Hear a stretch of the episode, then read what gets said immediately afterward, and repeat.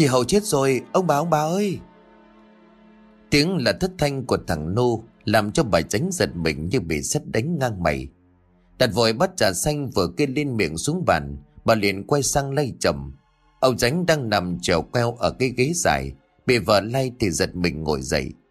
Hai ông bà vừa nhìn ra thì thằng Nô đã lao vào trong nhà. Bà tránh chẳng cần quát nó về cái tội vô phép, Bà lúc này liền hỏi giật giọng. Mày bảo cái gì hả Nô Mày nói con hậu nào? Dạ bẩm, chị hậu giống bá thìn đó. Ông bá thìn bạn tâm giao của ông nhà mình. Câu nói của thằng Nô khiến ông bà tránh bàng hoàng xúc động. Ở cái làng này ai không biết ông tránh cùng với bà bá là bạn bè thân thiết. Đi đâu làm gì cũng có nhau. Việc vợ của ông bá thìn chết đột ngột như vậy, Tất nhiên làm kinh động đến đông bà tránh. Nhà chị Hậu làm sao lại chết? Mấy hôm qua tao thấy sờ sờ cơ mà. Mày nghe ở đâu? Nói quảng xin là tao tao tao tao găng mồm của mày ra nha nô Chị ấy lộn cổ xuống sông, Mọi người vừa phát hiện ra, Đưa sang nhà ông Lăng Huân, Nhưng mà lại đưa về rồi ông ngại chết ngác rồi. Ông tránh hoàng hồn vừa lấy chiếc gậy vội bước ra ngoài, Không kịp sửa lại cái áo đang phanh ra Vì gặp trương hè nắng quá. Thiệt khổ cho nhà chị ấy. Tôi đã nói rồi nhưng mà chị không có nghe. Nhà thì gia nhân đầy ra, Thế mà việc gì cũng tự tay làm. Sự việc ra như vậy cô hối cũng chẳng kịp đâu bà. Bà tránh cũng nói với theo, Ông qua bên đó coi thế nào. Tôi gọi thằng Thám về trong nhà rồi qua theo. Thiệt là khổ thân anh chị ấy quá. Bà tránh nói như vậy nhưng trong lòng đã run lên. Linh tính báo cho bà về một viễn cảnh u ám. Nếu chị hầu chết đồng nghĩa với việc Một xác hai mạng người, Bởi lẽ chị ta đang có chiều vượt mặt. Nghe đến đó thôi mà bà tránh đã thấy ớn lạnh sống lưng. Thế mới biết là ở đời thật khó. Mạnh khỏe như vậy, giàu sang người người như vậy, Mà sống nay chết mai. Ở cái làng này, ai còn lạ gì ông bá thìn? Ông năm nay gần 40 Lấy vợ muộn và người vợ đang có mang Ở những tháng cuối thai kỳ. Số phận nghiệt ngã thế nào Mà trong một lần ra con sông giặt rũ, Vợ của ông lại trượt chân chết đuối. Ông bà tránh sang đến nơi Thì cũng là lúc xác chị Hậu Được người ta khiêng về. Đang tắm rửa bên trong buồng Bà tránh nén đau thương đi vào trong để phụ giúp. thế cái xác trần chuồng nằm ngửa da rẻ trắng bợt với cái bụng lùm lùm như là thúng úp. Bà tránh nén tiếng thở dài. Chẳng nề hà tín lại cùng đám đàn bà lau rửa xác của chị Hậu. Bên gian nhà ngoài ông tránh cùng mấy người dân trong làng đang cố gắng ông ủi ông bá thìn. Ông bá thìn là một kẻ nhân hậu, vậy mà chẳng biết kiếp trước ăn ở ra sao mà cùng lúc mất cả vợ lẫn con. Bản thân của ông đang chìm trong vạn tất đau khổ. Nhưng vốn là người cứng rắn, ông bá chỉ biết cắn răng chịu đựng. Ông bá này là người vùng khác đến đây, một thân một mình lập nên cư đồ. Vì vậy cho nên đám ma này không hề có họ hàng thân thích, chỉ biết dựa hết vào bà con dân làng và đám bạn thân như ông tránh mà thôi. Đám ma của chị Hậu diễn ra ngay trong trưa nắng trang trang như vậy. Vốn là người có chức quyền lại thêm của cải thừa mứa, Ông tránh bàn với vợ tổ chức cho chị Hậu một cái đám ma chu toàn. Dẫu sao lúc còn sống cũng đã chỗ thân quen. Thêm việc nghĩ tử là nghĩ tận, coi như an ủi linh hồn mẹ con chị ta ở suối vàng. Làng này có một tục lệ đó là khi có người chết đuối ở sông, người ta quan niệm rằng người đó bị hà bá bắt. Chẳng những linh hồn mà ngay cả thể xác đều giao phó cho thần sông. Phạm là gia đình nào có người thân xấu số chết đuối, Họ thường đóng bẻ chuối đặt cái xác với bát hương, tiền vàng gạo muối lên, rồi cùng đẩy ra giữa dòng. Coi như đem sắc phàm cúng hạ bá. Nhưng ông bá thìn không làm vậy.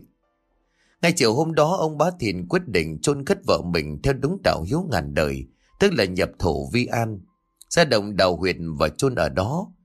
Ông bá cho gia nhân xây cho vợ xấu số một ngôi mả lớn, nằm ngay ở bên dãy núi phía tây thành, cách làng này một quãng đồng khá xa. Ban ngày ông bá thìn cố không tỏ vẻ đau thương. Ông chẳng hề khóc lóc trước mặt của mọi người. Ai đến viếng cũng vái lại đáp lễ. Nhưng khi đám ma đã xong, đám bản thân như ông bà tránh đã hai người cuối cùng xin phép ra về. Đám gia nhân cũng đã đi nghỉ cả. Ở gian nhà trên chỉ còn một mình trong không gian thinh vắng. Ông bá lại ngồi trước bàn thờ của vợ và lôi rượu ra uống.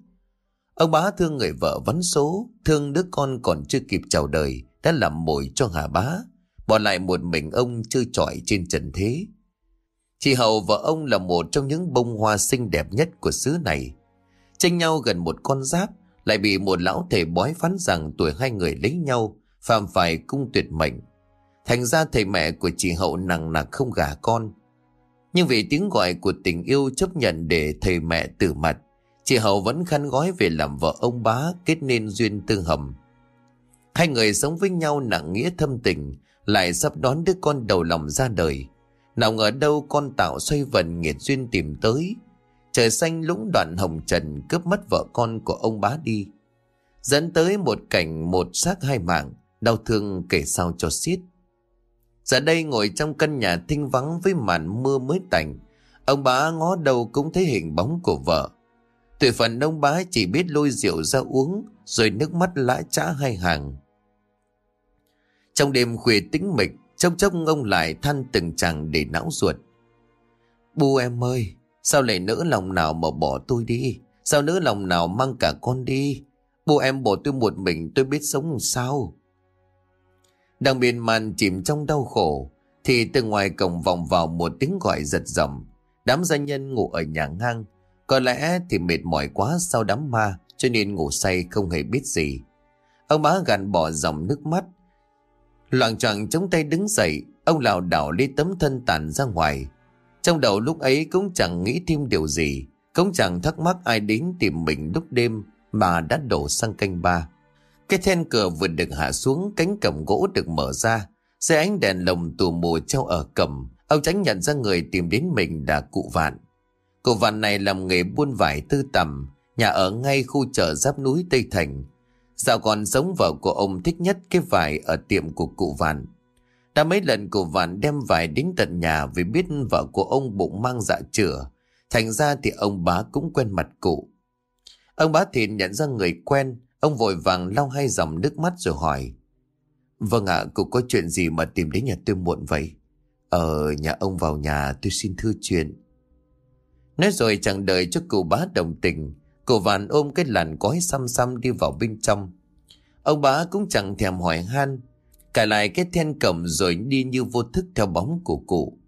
Cụ vàn tiến vào dân nhà chính. Sau khi an vị trên chiếc ghế gỗ, cụ mới đặt cái làn gói xuống Đôi tay khô gầy với mấy nốt đồi mồi nhẹ nhàng Bê một cái bọc vải ra Cụ dối cho ông bá thìn Ông bá thế là thì bèn lật lớp vải lụa ngay lập tức ông ú ớ giật mình Vì bên trong có một đứa trẻ sư sinh còn đỏ. Cậu vạn móm mém cười bảo, Đây, xin nhà ông nhận lấy giọt máu của mình. Ông bá Thịnh nghe lời đó mà man rượu bay sạch đi qua chân tóc. Ông nhìn đăm đăm vào đứa trẻ sư sinh, lại đảo mắt nhìn cụ vạn run rẩy lắp bắp, Giọt máu của tôi? Nhưng mà vợ tôi mới mất Xa quế còn chưa ấm đất cơ mà. Cậu vạn bòm bèm nhai bã chầu rồi khẳng định Tôi ngần tuổi này rồi gạt nhà ông làm gì, Chắc chắn đây là con nhà ông không có nhầm được đâu. Thưa cụ là sự tình thế nào hả? Cô Văn hấp háy cặp lông mày bạc phơ, Kể lại toàn bộ việc quỷ dị vào hai canh giờ trước. Hai canh giờ trước trời bỗng nhiên nổi cơn rông tố, Mưa lớn kèm theo sấm chớp rạch ngang bầu trời. Sấm sét nổi lên đinh tai làm cho không khí chuyển sang cam màu lạnh lạnh. Cậu vạn đang yên về trên giường tấm chân mỏng đắp ngang thân và thiếp đi trong giấc ngủ mộng mị. Tiếng gió rít qua khe cửa nghe như tiếng thằn vãn ngoài đêm tối. Tuổi đã cao thành ra cụ vạn rất nhạy cảm với âm thanh. Trước khi đi nằm, bao giờ cụ cũng đút nút hai lỗ tai Bằng bông gòn mới có thể yên giấc. Vậy mà đêm nay tiếng sấm sét lớn quá, Thành ra có ngủ cũng chẳng thể nào nổi. Cô vạn chờ mình nhắm mắt, Nhưng kỳ thật đã tỉnh hẳn. Đang tính chờ dậy uống miếng nước Bỗng nhiên ngoài cửa phát ra tiếng đập cửa. Ban đầu cô vạn còn cho rằng mưa xa gió giật cho nên thay kể. Xong càng lúc tiếng động ấy lại càng lớn hơn. Cô vạn lùm cồm bò dậy, Xò đôi guốc mộng ra ngoài cửa. Thế nhưng khi cách cánh cửa chính một thước, Thì bất thình lình then cửa tự động di chuyển Lộc cổng xuống nền nhà. Kể là thay cánh cửa chính vừa được mở ra, Tiếng bàn lệ lâu ngày gặp nước mưa kêu lên đến lạnh gáy. Cuốn theo đó là một làn hơi ẩm như một vùng sương mỏng sộc thẳng vào trong nhà Cậu vạn nhíu mày lầm bầm ở trong cổ họng Đêm qua rõ ràng là mình đã cài kỹ cửa, Sao tự dưng nó lại mở ra ngay lúc đó, một đánh chớp sáng lòa xoay xuống khoảng sân trước nhà. Hiện ra dưới làn mưa ẩm ẩm chút xuống là một thân ảnh người đàn bà. Người đàn bà non dáng dấp còn khá trẻ, Tóc tai xõa ra ướt đẫm dưới mưa gió Lại thêm một khoảng cách hơi xa Mắt của cụ vạn cũng cập kèm cho nên không nhìn rõ. Chỉ thấy lờ mờ quần áo dưới người đàn bà đó dính đầy bùn đất. Cứ như với chui ra ở một lỗ nào chui lên. Thêm việc hình như người đàn bà đó đang có chữa Sau đến từng tuổi này rồi Cô Vạn nhận ra ngay người đàn bà đang đứng trong khoảng sân lầy lội, Không phải là người sống. Cô Vạn vốn là người đức độ, Bình sinh hay ăn chay niệm Phật Cho nên gặp cảnh này cũng chẳng lấy làm sợ. Cô luôn có một đức tin rằng Người sống có thế giới của người sống, Người chết có cõi của người chết. Chỉ cần mình không phiền người, Tất nhiên người chẳng phiền lại ta.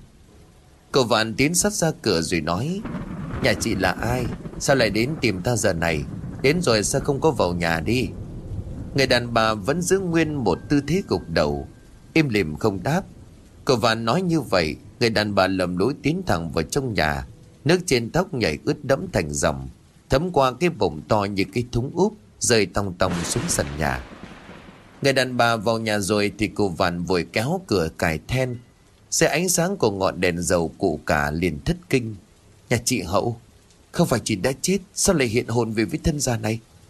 Cụ ơi, Cháu chết rồi nhưng con cháu chưa chết. Xin cụ hãy cứu lấy con cháu. Cô vạn kinh hãi cứng đơ người, Trong khi vong hồn cứ lặp đi lặp lại. Tiếng theo thào đó cất lên liên hồi đầy thống thiết. Sau một hồi ngỡ ngàng của vạn định thần bắt đầu làm cái việc kinh thiên động địa, Đó là đỡ đẻ cho ma.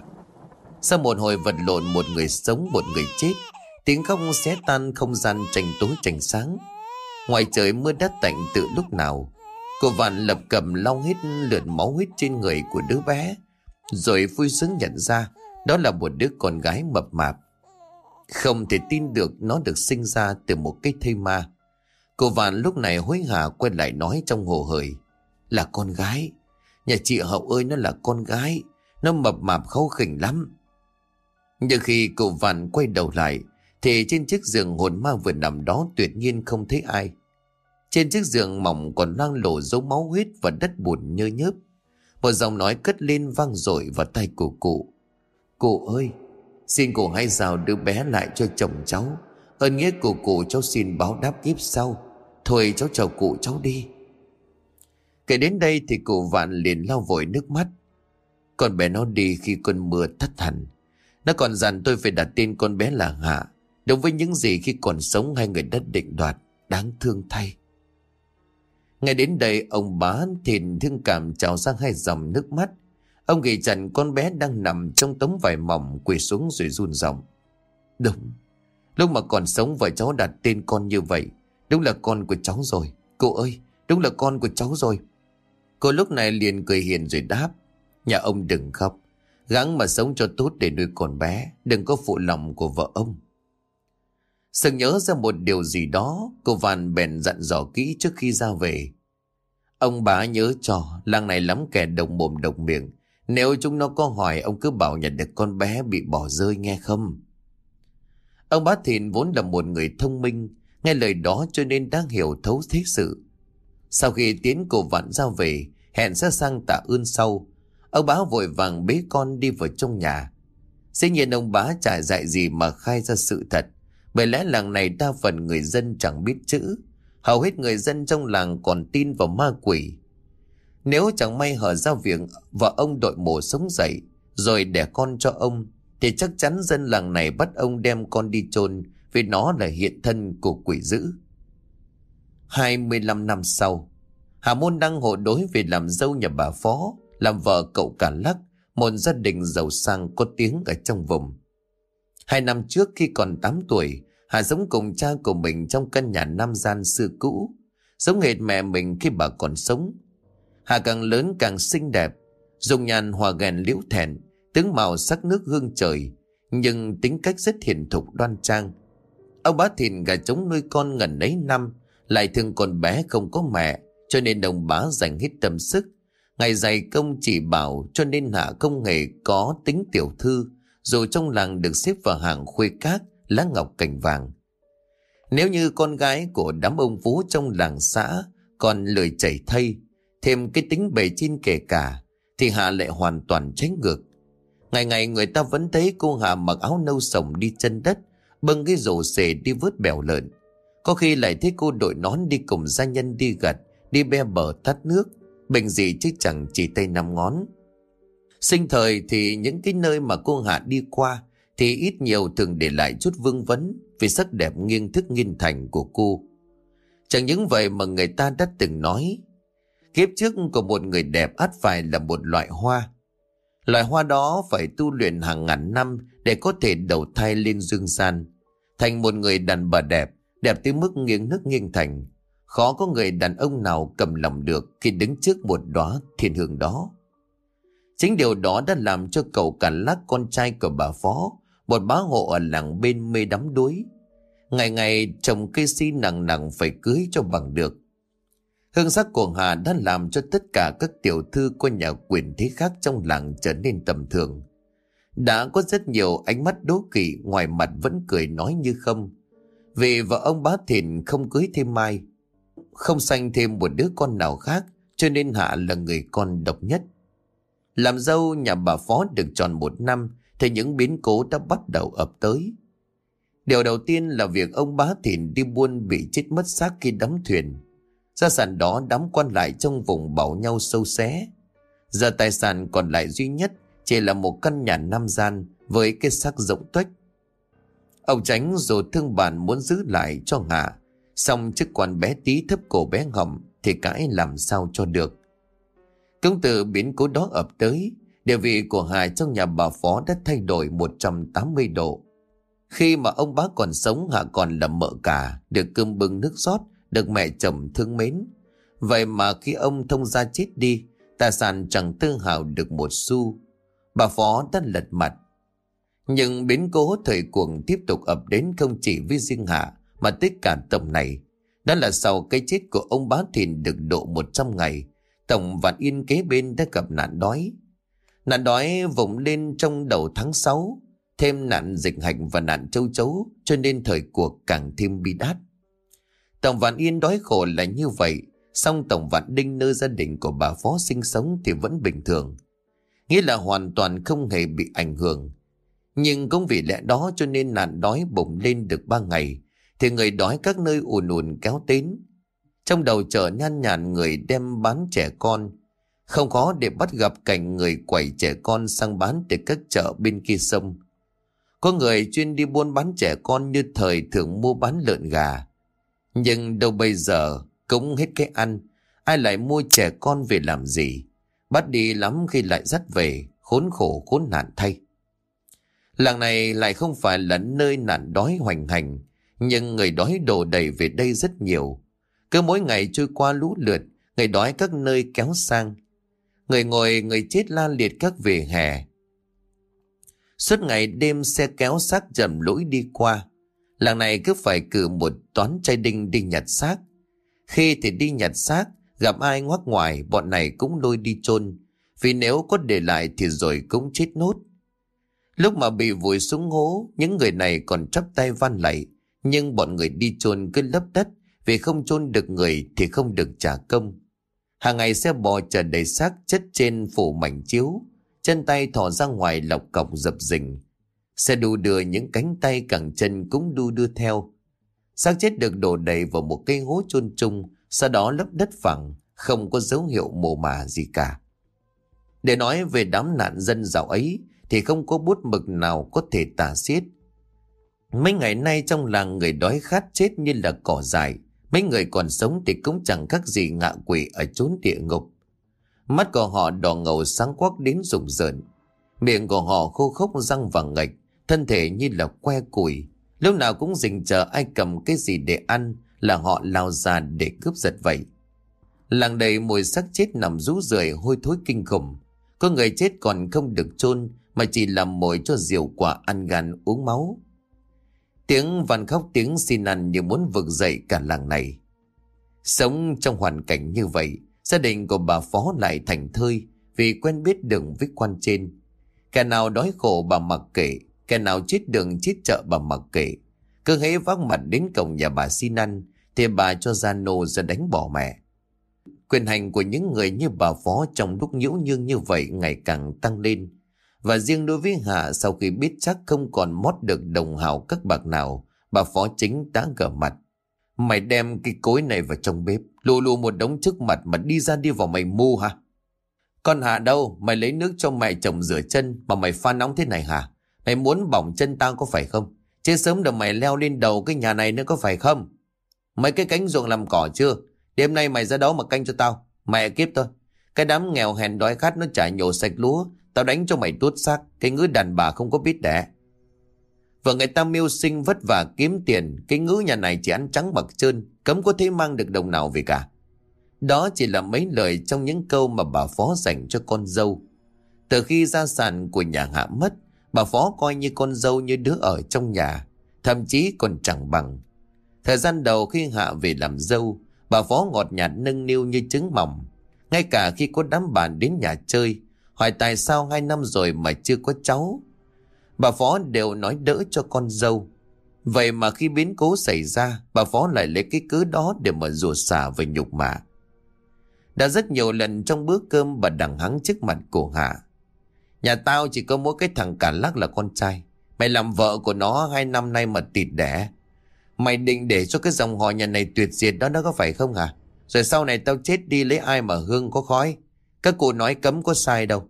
Cây khô không lộc, người độc không có con. Nhà tao vô phước dứt phải cái ngữ như mày về làm vợ. Cuộc sống của Hạ bắt đầu u tối kể từ dạo đó.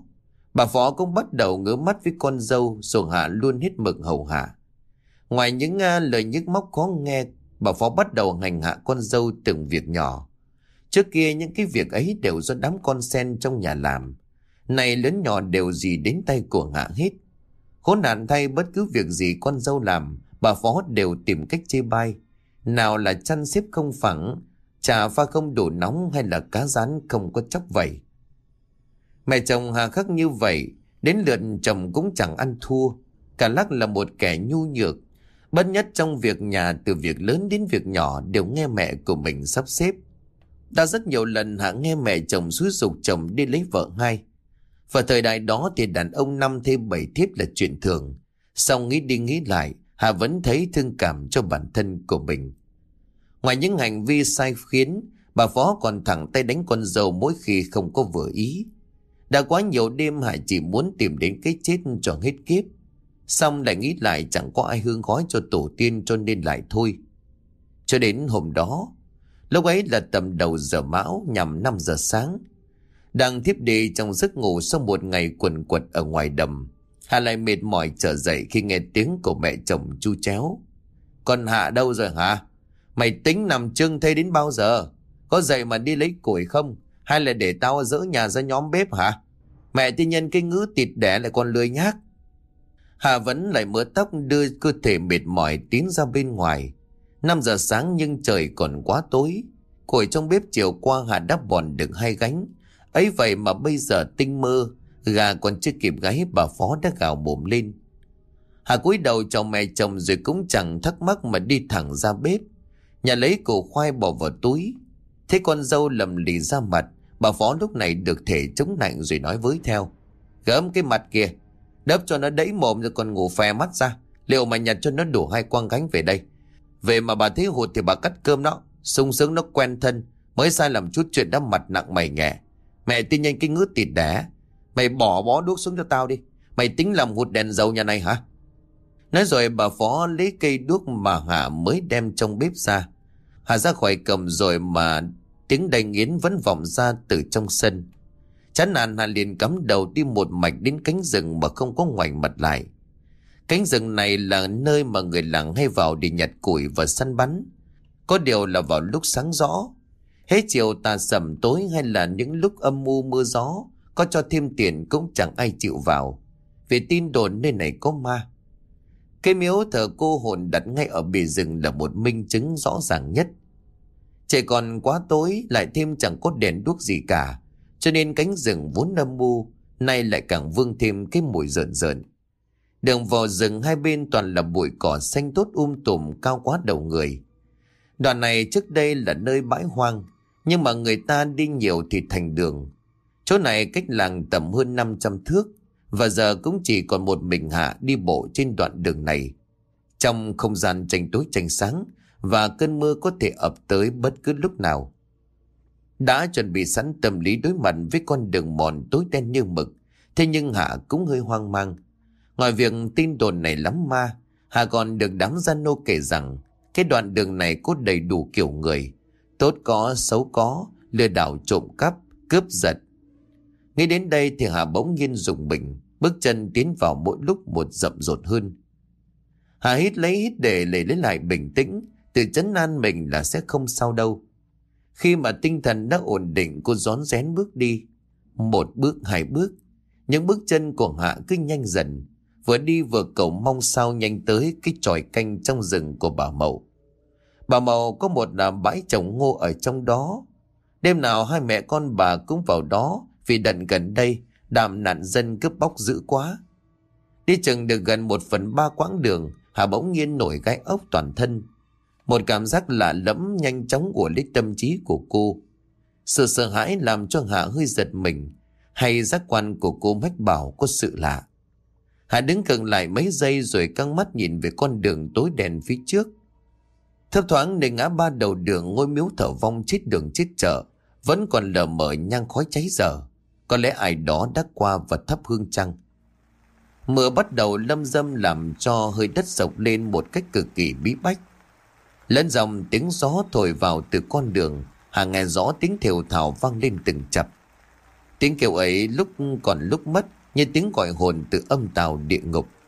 Hà nổi ra gà toàn thân hai chân bùn rùn. Trong đầu thoáng qua nghi hoặc. Quái lạ. Giữa cánh rừng như vậy, không có người sinh sống, thì lấy đâu ra tiếng nói quái dị như vậy chứ? Hà buồn rùn cả chân tay nhanh chóng cắm đầu bước đi. Nhưng càng bước đến gần dường như tiếng thiểu thảo đó càng to và phát ra từ bụi rậm ven đường sát ngồi miếu thở vong. Tiếng kêu nghe ngặt nghẽo và ai oán lắm. Tiếng kêu cứ vọng lên từng chập, xoáy sâu vào tâm can của Hạ như mời gọi. Lôi kéo làm cho cô không thể nào bỏ qua. Chẳng hiểu ma duy quỷ khiến thế nào mà Hạ lại đánh liều tiến sát lại để xem sự tình. Đầm vào mắt của Hạ lúc này, bên sát ngôi miếu là một thân người nằm lê lết.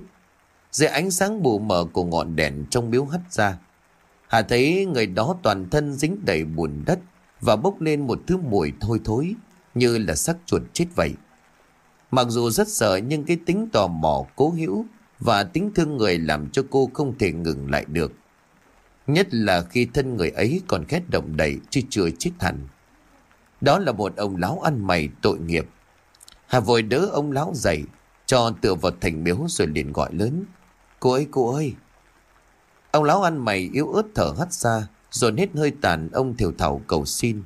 Đói quá, đói quá, cho tôi ăn. Hà thương tình lấy củ khoai trong túi sàn đưa cho ông lão. Ông lão ăn mày hấp háy, giờ dẫm rồi nắm lấy củ khoai, như nắm lấy sợi dây cứu mạng. Hai tay run rẩy tọng luôn vào cổ họng, ăn ngấu nghiến như là ma đói. Dường như ăn vội quá cho nên ông cụ mắc ngàn đến trợn cả mắt lên.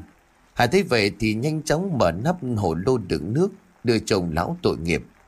Ông lão ăn mày chẳng nỉ hà, ngờ cổ nốc từ ngực rồi như sợ ai đó cướp mất cổ khoai, cho nên cắm đầu nín thở và ăn một mạch.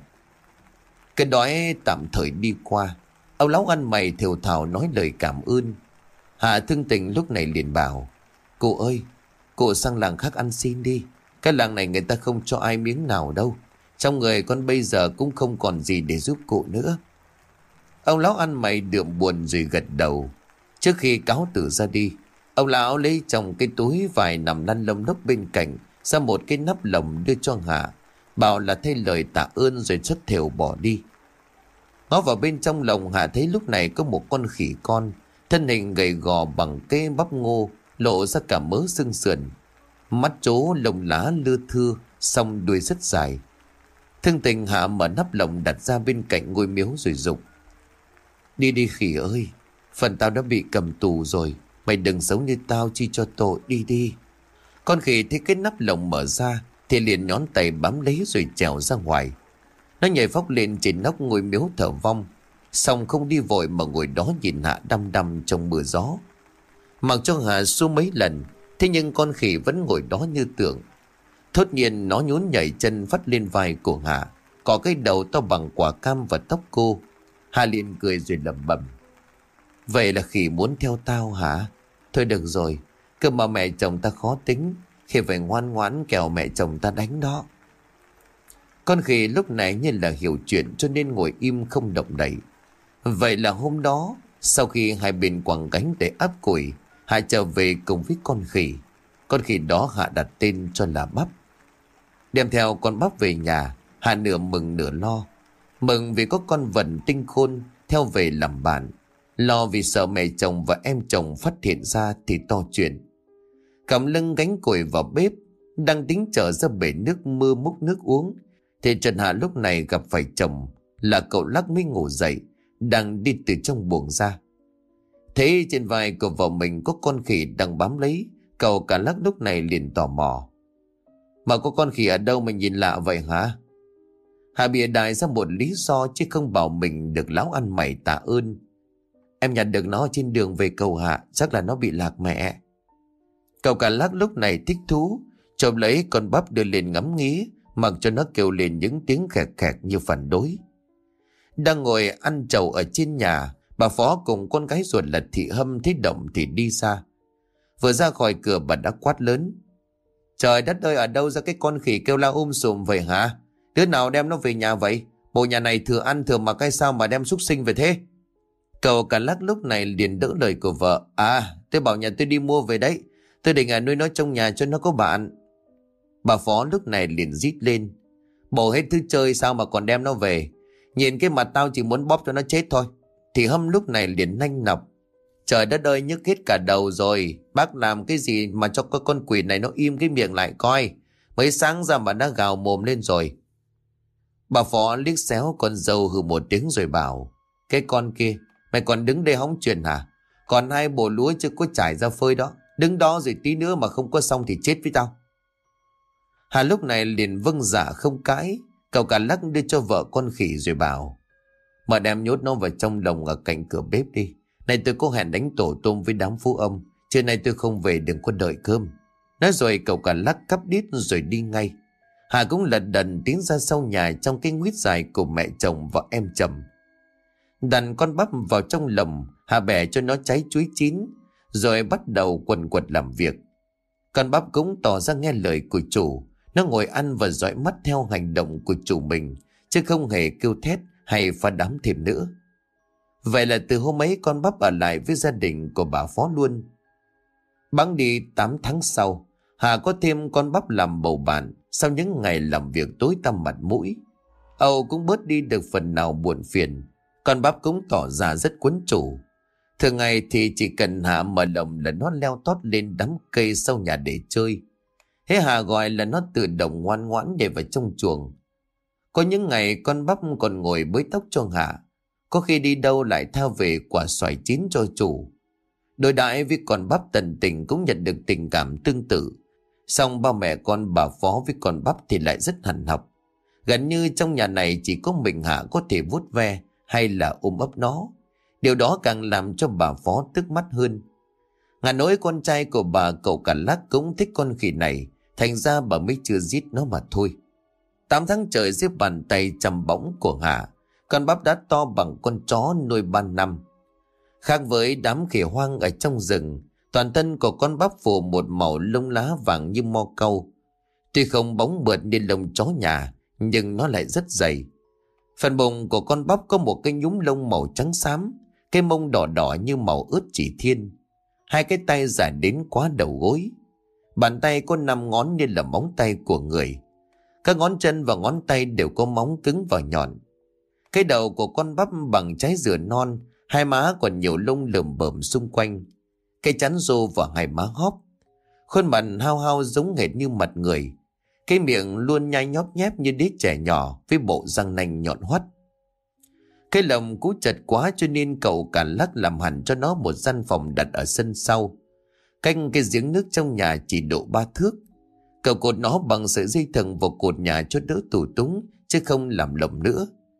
Nhưng dù cậu cả lắc có làm cỡ nào, chăm cho nó ra sao, con bắp cũng lồng lộn lên mỗi lần cậu định sờ vào người của nó. Kỳ lạ thần cậu cả lắc nào có yêu thương gì con khỉ này. Cậu cả lắc vì yếu sinh lý. Nghe lão lang mách nước rằng hãy bắt một con khỉ đít đỏ lông vàng. Nuôi tròn một tuổi đem giết thịt. Rồi lẽ óc hầm lá ngải ăn thì tất sẽ khỏe mạnh sung mãn. Cậu cả lắc đem việc ấy về bàn với bà Phó mới chấp nhận cho con bắp được nuôi ở trong nhà. Từ lúc hai mẹ con của bà đứng dì dầm nói chuyện cạnh cái lầm, con bắp đang nghe thấy mọi chuyện. Thêm một tháng trôi qua, con bắp lúc này đã rất to lớn. Nó khỏe mạnh gan lì lắm. Có lúc được hạ tháo dây cho đi chơi. Có lúc nó lại nhảy tót ra đồng rồi bóp rái trâu. Để cho con trâu mộng lùa ra chảy bắn sống bắn chết mà không hề sợ. Có lần thì nó còn cầm theo cây cây gậy rồi phăng vào đầu đám chó trong làng. Thế là nó chẳng mảy may kinh sợ gì. Nhưng hế hạ quát là con bắp lại tiêu nghỉu ngồi bó gối, đem ánh mắt hối hận để nhìn chủ. Mọi thứ cứ như vậy trôi qua ngày qua ngày. Hà vẫn nhấn nhìn thờ mẹ kính chồng trong sự ghẻ lạnh đến độ nhẫn tâm của bà Phó. Cho đến hôm đó, hôm đó thì Hà đi cấy về cô vô tình tao ngộ với một thầy địa lý ở gốc đa. Sau khi xin hạ miếng nước và hỏi đường lên tỉnh, thầy địa lý bàn phán một câu. Ba ngày sau là đến cái hạn tuyệt mạng của cô. Thấy cô nhân hậu nên tầm mách cho cô biết sẽ có một con chim lợn đến nhà cô gọi hồn. Nếu trong ba ngày liền con chim lợn ấy gọi liền 9 tiếng, tức là ứng với cô, khi ấy thì phải tìm mọi cách để giết nó. Thầy địa lý đi rồi thì Hà cứ đứng đó mà đực mặt, và quả nhiên con chim lợn đã tìm đến thật. Đã hai ngày liền chẳng biết từ đâu có một con chim lợn bay đến. Con chim lợn đậu trên ngọn cây đa ở trong xóm, và đúng nửa đêm rồi gào lên từng tiếng chói óc. Những tiếng ép ép đó làm cho ai trong xóm này cũng sợ, vì dân gian quan niệm nó là giống loài ma quỷ. Chỉ đến nhà khi có người sắp chết. Về phần của Hà thì cô hiểu rằng lời của thầy địa lý hôm nào đã ứng nghiệm. Đầu tiên Hạ cất công theo dõi thì thấy con chim lợn xòa cánh đứng ở trên cành đa. Ngoài mắt nhìn vào rồi gào lên đúng 9 tiếng trước khi vỗ cánh bay đi. Đến đêm thứ hai con chim lợn cũng hành động tương tự như vậy. Xong lúc Hạ nhặt gạch ném nó thì nó đã kêu xong và bay đi mất. Hạ đã sớm rậm rột ở trong lòng. Đến đêm thứ ba Hạ nhầm tính thời gian, rồi như vậy lẻn ra hàng rào phục sẵn. Không lệch một khắc nào, thấp thoáng từ cánh rừng con chim ma quái đỗ cánh bay đến. Nhưng cũng lúc đó dưới ánh trăng mờ, Hạ giật mình khi thấy một bóng đen thoăn thoắt đang leo lên cây đà. Bóng đen đó còng còng như đầm bà già song chân tay rất dài, di chuyển không hề phát ra tiếng động. Ngồi phục sẵn là một tán đà rậm rạp. Con chim lợn không hề nhận ra cái bóng đen đang ẩn trên đầu của mình. Và trong khi Hà còn đang á khẩu tại chỗ, con chim mà quái đã xóa cánh, nghền cổ rồi gào lên. Nhưng vừa mới ép được đúng một tiếng, thì bóng đèn kia đã nhào xuống tóm chặt cổ vào vận mạnh. Cộng với động tác dứt khoát, bóng đen cầm quân chim đập liên tiếp vào cành đa, lại đưa lên miệng cắn mạnh. Chỉ trong ba nhịp thở, bóng đèn đã chuyển nhanh qua cành lá, lao tụt xuống gốc cây trước khi biến mất, nhanh như lúc nó xuất hiện. Chứng kiến cái cảnh đó hạ như là bị trúng gió, ú à ú ớ không thể cử động được. Mấy giây sau thần trí đã hoàn hồn trở lại. Hà lờ mờ nhận ra bóng đèn bàn nãy, giống nghệt như con bắp. Bán tín bán nghi Hà vội đi ra sau nhà. Bên cạnh căn nhà nhỏ mà chồng cô xây cho con bắp, nó vẫn còn ngồi co ro trong cái cột gỗ. Sợi dây thừng vẫn buộc quanh cổ. Vậy thì bóng đèn giết con chim lợn đó là ai? Thế bóng của chủ đi lên trên nhà con bắp mới từ từ mở mắt. Nó lôi con chim lợn đang kẹp trong lòng ra, trên để ăn sạch cả máu thịt mà lông lá. Đợt này nạn đói đã được đẩy lùi từ mấy tháng trước, cho nên đời sống ấm no như xưa. Chẳng còn cảnh nạn dân kéo nhau đến xin ăn hay những cái xe bò đem đi chôn xác. Hôm đó nhà bà Phó có tiệc to. Số là lúc còn sống ông Phó có quen biết với một vị quan tổng đốc đương triều.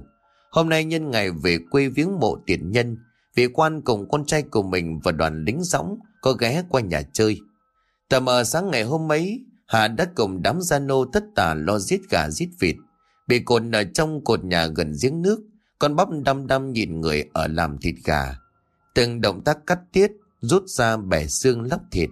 Con bắp đều của quảng chân tay học theo. Trong khi Hà đang mải mê làm việc ở sân trên, Hai cái kiểu sơn son thiếp vàng được lính dõng khen vào tận nơi. Bà Phó cùng cậu con trai là cả lắc trong bộ quần áo sang trọng đã đứng đợi sẵn. Hai bên gặp nhau nói với cậu đãi bôi, rồi quan tổng đốc xin vào nhà thắp cho bạn mình một tuần nhang. Theo cùng quan tổng đốc hôm nay có người con trai trưởng tên là Thiêm. Cậu Thiêm này mắt phượng mày tầm, sáng điệu nho nhã và học rất giỏi. Mới thấy tướng mạo sáng láng lại nghe cách ăn nói gãy gọn, bà Phó sớm đã có cảm tình.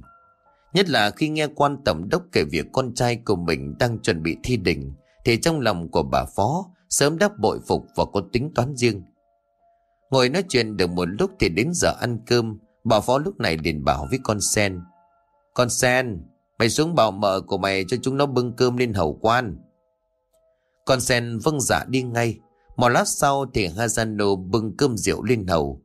Mâm vừa được đặt xuống thì bà phó quay vào buồng rồi gọi to. Thì hâm đâu? Ra bu bảo. Chỉ nghe tiếng giả phát ra rồi từ trong nhà, một thân ảnh ngục kịch vén mảnh tre, ngăn cách phòng khách với phòng buồng bước ra. Thì hâm cúi đầu lại hai vị khách với thấy hình dung tướng mạo, cậu thiêm đã suýt bật cười. Trong bộ quần áo lụa mít tinh đó là một thân ảnh tròn quay, lớp mỡ hai bên mạn sườn thì bị ép chặt. Khuôn mặt béo căng ra như cỡ bánh đúc, lại nổi bao nhiêu nốt sần sùi Cả mắt ti hí với lại đôi lông mày sâu gióm và cái mũi to bè càng làm cho dung nhan của thị hâm thêm phần xấu điên đảo. Bà phó thấy con gái ra thì hồ hởi lắm, bà lúc này liền thúc giục. Còn đứng đó làm gì hả? Mau ra tiếp à, rượu cho công tử đi chứ. Bà phó nói rồi nháy mắt ra hiểu cho thị hâm. Thị hâm hiểu ý của mẹ mình lại thấy dung nhan công tử con nhà quan cho nên xả xuống.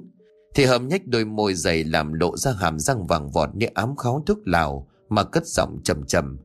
Em kính cậu một ly. Mùi hôi thối bốc ra từ miệng của thị hâm khiến cho cậu thiêm nhăn mặt. Nhưng vì giữ phép lịch sử cho nên cậu cũng... Uh, cho nên cậu cũng nén cơn tưởng lượm lại rồi xua tay. À cô cứ để cho cha con ta tự nhiên. Chẳng hay cô đây là... Thị hầm gãi đám hắc lào sồn sột đoàn nhếch môi thâm xỉ lên Khẽ răng phả ra cái mùi như cái chết rồi đáp lời. Dạ em là con gái đồng nhất của bu em. Năm nay em vừa tròn 18. Quan tổng đốc và con trai tức cười lắm nhưng cố bấm bụng để tiếng cười nén lại. Bà Phó cũng chơi nua nước bài lật cho nên cười hiền rồi bảo.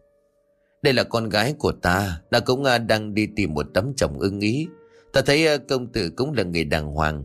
Nếu công tử ưng bụng thì à, ta gả con bé cho, không biết ý công tử thế nào.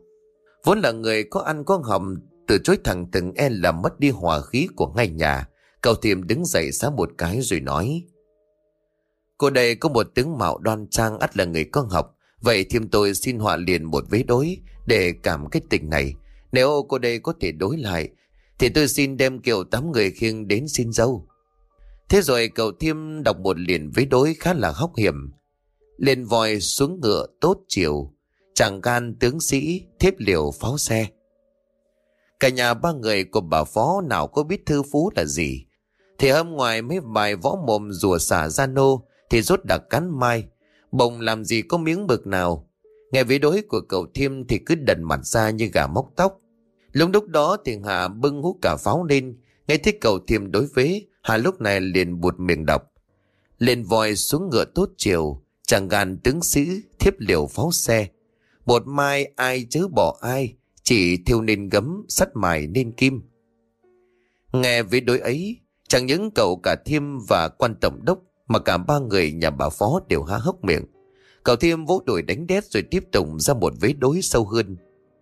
Hành niên quan nào đến cùn xương, nào tiền nhà, nào tiền học, nào tiền thuế, nào tiền ăn, nghĩ đời sống lắm phèn chớ phở. Hà cũng chẳng vừa đáp lại, Mùi Tết mới tha hồ béo mỡ, này chén rượu, này chén chè, này chén nanh, này chén chú, gặp ngày xuân thỏa sức đá gà. Đến lúc này cậu cả thiêm cứng hỏng vì với đối chăn chát, quan tổng đốc vỗ tay, hay lắm.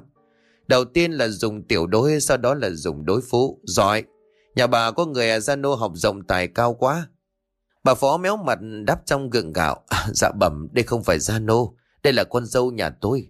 Ố, con dâu? Là mở cả trong nhà này sao ăn bẩn như đứa ở vậy chứ? Bà phó cứng họng mày sao hả đỡ lời. Dạ bẩm em quen ăn mặc vậy Để con rót rượu hầu quan hầu mẹ. Quan tổng đốc gật gù rồi nói, Đúng là đẹp dung mạo lại còn thông minh nết na. Số nhà bà có phúc lắm mới có người con dâu như vậy. Bà phó miễn cưỡng cười trừ xong trong lòng hận con dâu thấu xương. Thế là trong bữa rượu đó cả quan tổng đốc và cậu Thiêm liên tục thử tài nhưng hai cha con chẳng ai qua được tài thư phú của Hạ Trước lúc ra về, cậu Thiêm còn mời hẳn vợ chồng Hạ ra tư dinh Để bàn luận thư phú. Điều ấy càng làm cho thị hâm và bà phó giận sôi máu. Sáng tới hôm đó, bà phó cho đám gia nhân ra cõi canh châu, Lệnh cho đêm này không được về nhà. Bắn đi tầm nửa đêm, Bên trong gian phòng ở sân sau, Đối diện nơi con bắp đang bị cột. Thì hâm gầm lên trên tay Chiếc roi da cá không ngừng quất xuống da thịt của ngà, Đang bị trói nghiến trên ghế. Con tiện nhân đi thọ này, Mày mất, Đổ chết, Đổ mất dậy, Trứng còn đòi khôn hơn vịt. Hà liền gào lên những chàng dài để đau đớn, Thì cô em dâu ác nhân lại coi đó là niềm vui. Cái thứ tiện nhân tịt đẻ này, Mày lại còn dám hơn cả con bà hả? Nói rồi bà phó giật lấy cái roi rồi quật cật lực. Đứng cạnh mẹ của mình cậu cả lắc can. Thôi đánh vậy được rồi. Bà phó lúc này hùng hổ nói. Mày còn chưa sáng mắt ra hả? Trước mắt mày mà nó còn đưa đẩy với sai. Về sau lưng mày nó còn làm cái trò chim chuột mèo mà gà đồng nào. Mày thì mày chết với bà. Cái ngữ đàn bà này là phải diệt từ trứng nước. Đừng có để nó làm ô uế giao phong cái nhà này. Cái roi cá quật lên đến đâu ra thịt nát bét đến đó. Bộ quần áo của Hà đã rách toang, máu tươi dì ra ướt đẫm thân thể. Chốc lát đã thành thân tàn ma dài. Hà ngồi im khóe mắt trào ra hai dòng lệ, rồi bất giác cười lớn, làm cho cả ba kinh ngạc. Trước lúc cắn lưới tự vấn để giải thoát khỏi trận đòn thù, Hà lúc này lẩm bẩm. Ta sống có đức hạnh thờ mẹ kính chồng, chưa bao giờ làm điều sai quấy. Hôm nay ta chết đi để bảo toàn tiết hạnh của mình, kẻ nào hại ta tất cả báo ứng. Bên mép của Hà trào ra một dòng máu đỏ tươi, mắt trần trừng căm phẫn rồi chết đầy oan ức. Bên kia căn nhà con bắp đang lồng lộn như phải bà, mắt nhìn trừng trừng sang, cổ họng phát ra những tiếng phì phì. Đuôi của nó đập mạnh, hai mắt lồi ra tướng mạo hung dữ. Sau giây phút thất thần đó thì hầm tái mặt. Nó nguyện rủa mình, nó nguyện rủa nhà mình. Bà Phó cũng sợ mất mật, xong trong đầu óc thâm hiểm của bà nảy ra một kế hiểm. Bà Khạc bái đờm nhổ thẳng vào mặt cái xác rồi rít lên. Tiện nhân, mày sống đã không đẻ được chết rồi còn muốn làm. Chết rồi còn muốn làm quỷ oán ta sao? Để ta xem ta trị tội mày như thế nào. Đoàn bà phó quay sang dì dầm nói gì đó với hai đứa con. Tầm một canh giờ sau đó, một lão thầy cúng tiến lại xác của Hạ đã lạnh ngắt. Mà chừng chừng và dòng máu bên mép đã thâm xì cả lại. Lão cẩn thận tháo dây chói, bề xác của nàng trên một tấm vải đỏ. Sau khi cần kẽ hỏi bắt tự sinh thần, lão nhìn bà phó rồi nói. Thưa bà, nữ này tuổi dậu chết nhầm giờ tí. Ngày tí tháng tí năm tí. Sẽ thấy bốn cái tí hợp với dậu. Ấy đã trùng. Muốn yên ổn tất phải chấn hồn. Nếu không để vong về thì cả nhà này gặp họa. Bà phó nghe đến đây thì bắt đầu rậm rột. Bà thình cầu thầy hãy giúp nhà mình. Hứa sẽ trả công thật hậu. Lão thì cũng suy đi tính lại mấy giây rồi bảo cậu cả lắc chặn cho lão một cây xoan đem về. Có cây gỗ đó lão thầy cúng đéo thành năm đoàn cọc sắc dài nhọn cỡ một găng tay. Thân cây lão cưa thành một khối gỗ nặng, lại xẻ những đoàn còn lại rồi đóng thành một tấm ván. Hôi ba người kia khiêng cái sắc máu me của ngàn đặt lên tấm ván. Lão thầy cúng dùng một cái bùa, mắm môi mắm lợi, là lượt đóng xuyên qua ngay mu bàn tay, hai mu bàn chân. Cái cầm cuối cùng lão đâm xuyên qua chán cổ hạ, ghim xuống bụng, lại lấy máu của con gà mái tơ dưới lên. Sau đó thì cuốn cả tấm ván với cái sắc trong tấm vải đỏ, bó chặt lại bằng sợi dây thừng tầm chu sa, rồi xe đem ra sau vườn chôn ngay ở trong đêm. Bên kia gian phòng, sợi dây thừng đã bị cắt đi nham nhở, con bắp đã biến mất không hề dấu vết.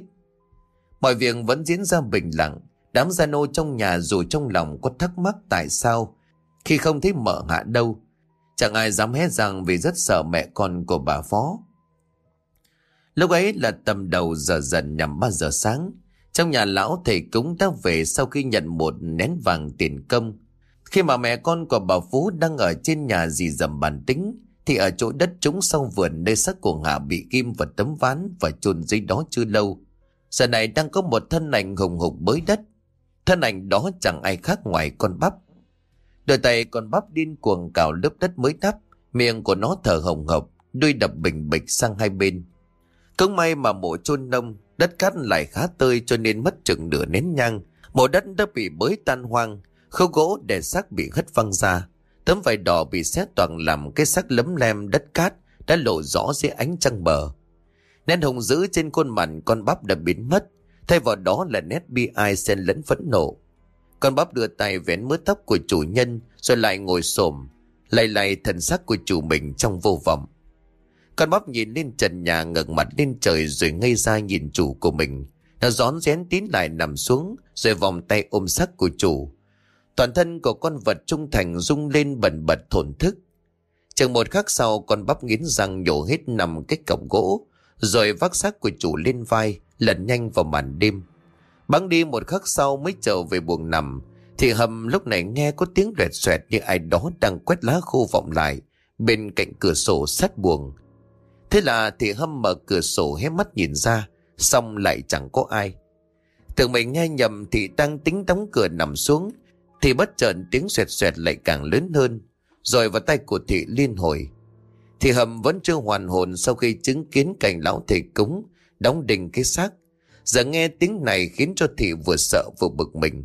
Thì đằng hắn cất giọng kể cả. Đứa nào làm cái gì sau nhà vậy? Không có tiếng đáp lại. Thì cẩn thận ngó thêm một lần nữa. Nhưng chẳng có ai ở đó. Trời đứng đứng gió. Nhất định không thể đổi tại gió lùa lá khô. Vì sau nhà sạch trơn chẳng có rơi rụng gì cả. Thì bừng mình trời đồng cho nguy cơn giận. Mẹ kiếp, không có đứa nào sao? Nói rồi thì lại tính nằm xuống. Nhưng chưa kịp kéo cửa sổ thì âm thanh loẹt xoẹt lại vọng lên đều đều như là trêu ngươi. Thì điên tiết ngó ra thì lập tức rú lên ngất lịm.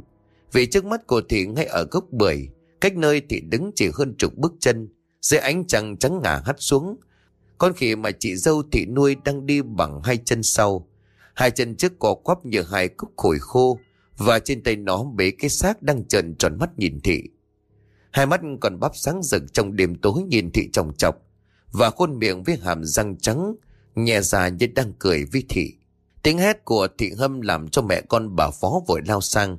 Sang đến nơi đã thấy thị ngất liệm trong buồng. Chứng kiến cảnh ấy bà phó hối con trai là cậu cả lắc sang gọi ông lang. Còn phần bà thì cuống cuồng xoa dầu đánh gió con gái. để mãi mà không thấy ông lang sang, bà phó buồn tiểu cho nên ra sau nhà đi dài. Nghe đến việc cái xác mới chôn sau nhà, bà đâm sợ nên đi vào buồng của mình ở phía đối diện và tiểu trong cái bô. Cùng lúc đó một bóng đen lèn vào trong nhà, nó bế thốc thị hâm ra sau sân giếng bằng động tác mau lẹ mà bà Phó không hay. Bà Phó vừa kéo quần lên cũng là lúc ông Lang và cậu cả lắc về tới. Nhắc thấy ông Lang, bà Phó cập dập. Ông vào xem cháu nhà tôi nó bị làm sao. Tôi xoa dầu mãi mà cháu nó không có tỉnh, người nó cứ lạnh toát. Ông Lang vỗ tay, bà Phó chấn nan rồi đi vào buồng. Nhưng trong gian buồng thị hâm đã biến mất. Cả bà ngừng hắc nhìn nhau. Bà Phó lúc này ú ớ. Rõ ràng con gái tôi nằm đây. Sao bây giờ nó đây đâu rồi chứ? Cả ba tá hỏa chia nhau ra tìm. Thấp thoáng dưới ánh trăng mờ bà Phó thấy cái bóng đen đang nghỉ hục làm gì dưới sân sau cạnh giếng nước. Vội hối ông Lang và con trai mình lại sau. Cảnh tượng kinh hoàng đập vào mắt. Con bắp đang cầm con dao phay liên tục chặt xuống xác của thị hâm. Mỗi một tiếng phẩm vang lên là máu tươi bắn ra. Cái xác thị hâm ướt đẫm tanh tưởi, bên cạnh là cái đầu lâu bị chặt rụng rời, nằm lăn lồng lốc ở sân giếng. Chân tay của thị hâm bị vất mỗi nơi một khúc, ruột gan lòng mề bị moi ra ngoài. Còn băm vẫn điên cuồng bầm cái xác của thị hâm thành từng khúc, máu bắn lên làm cho bộ lông con vẫn dính thành từng đám ướt nhẹp. Chứng kiến cảnh tượng kinh khủng đó, Cả bà thiết lên rồi lao lại nhưng đã quá muộn. Con bắp như lên cơn điên loạn. Nó ném con dao sượt qua bắp tay của ông lang. Đoàn gào lên từng tiếng to đến mức làm cho bước chân của cả ba chết cứng tại chỗ. Và trong một giây rất nhanh đó nó phi thân lao lại, leo lên vai của bà phó, dùng bộ móng tay cào toạc mặt của bà.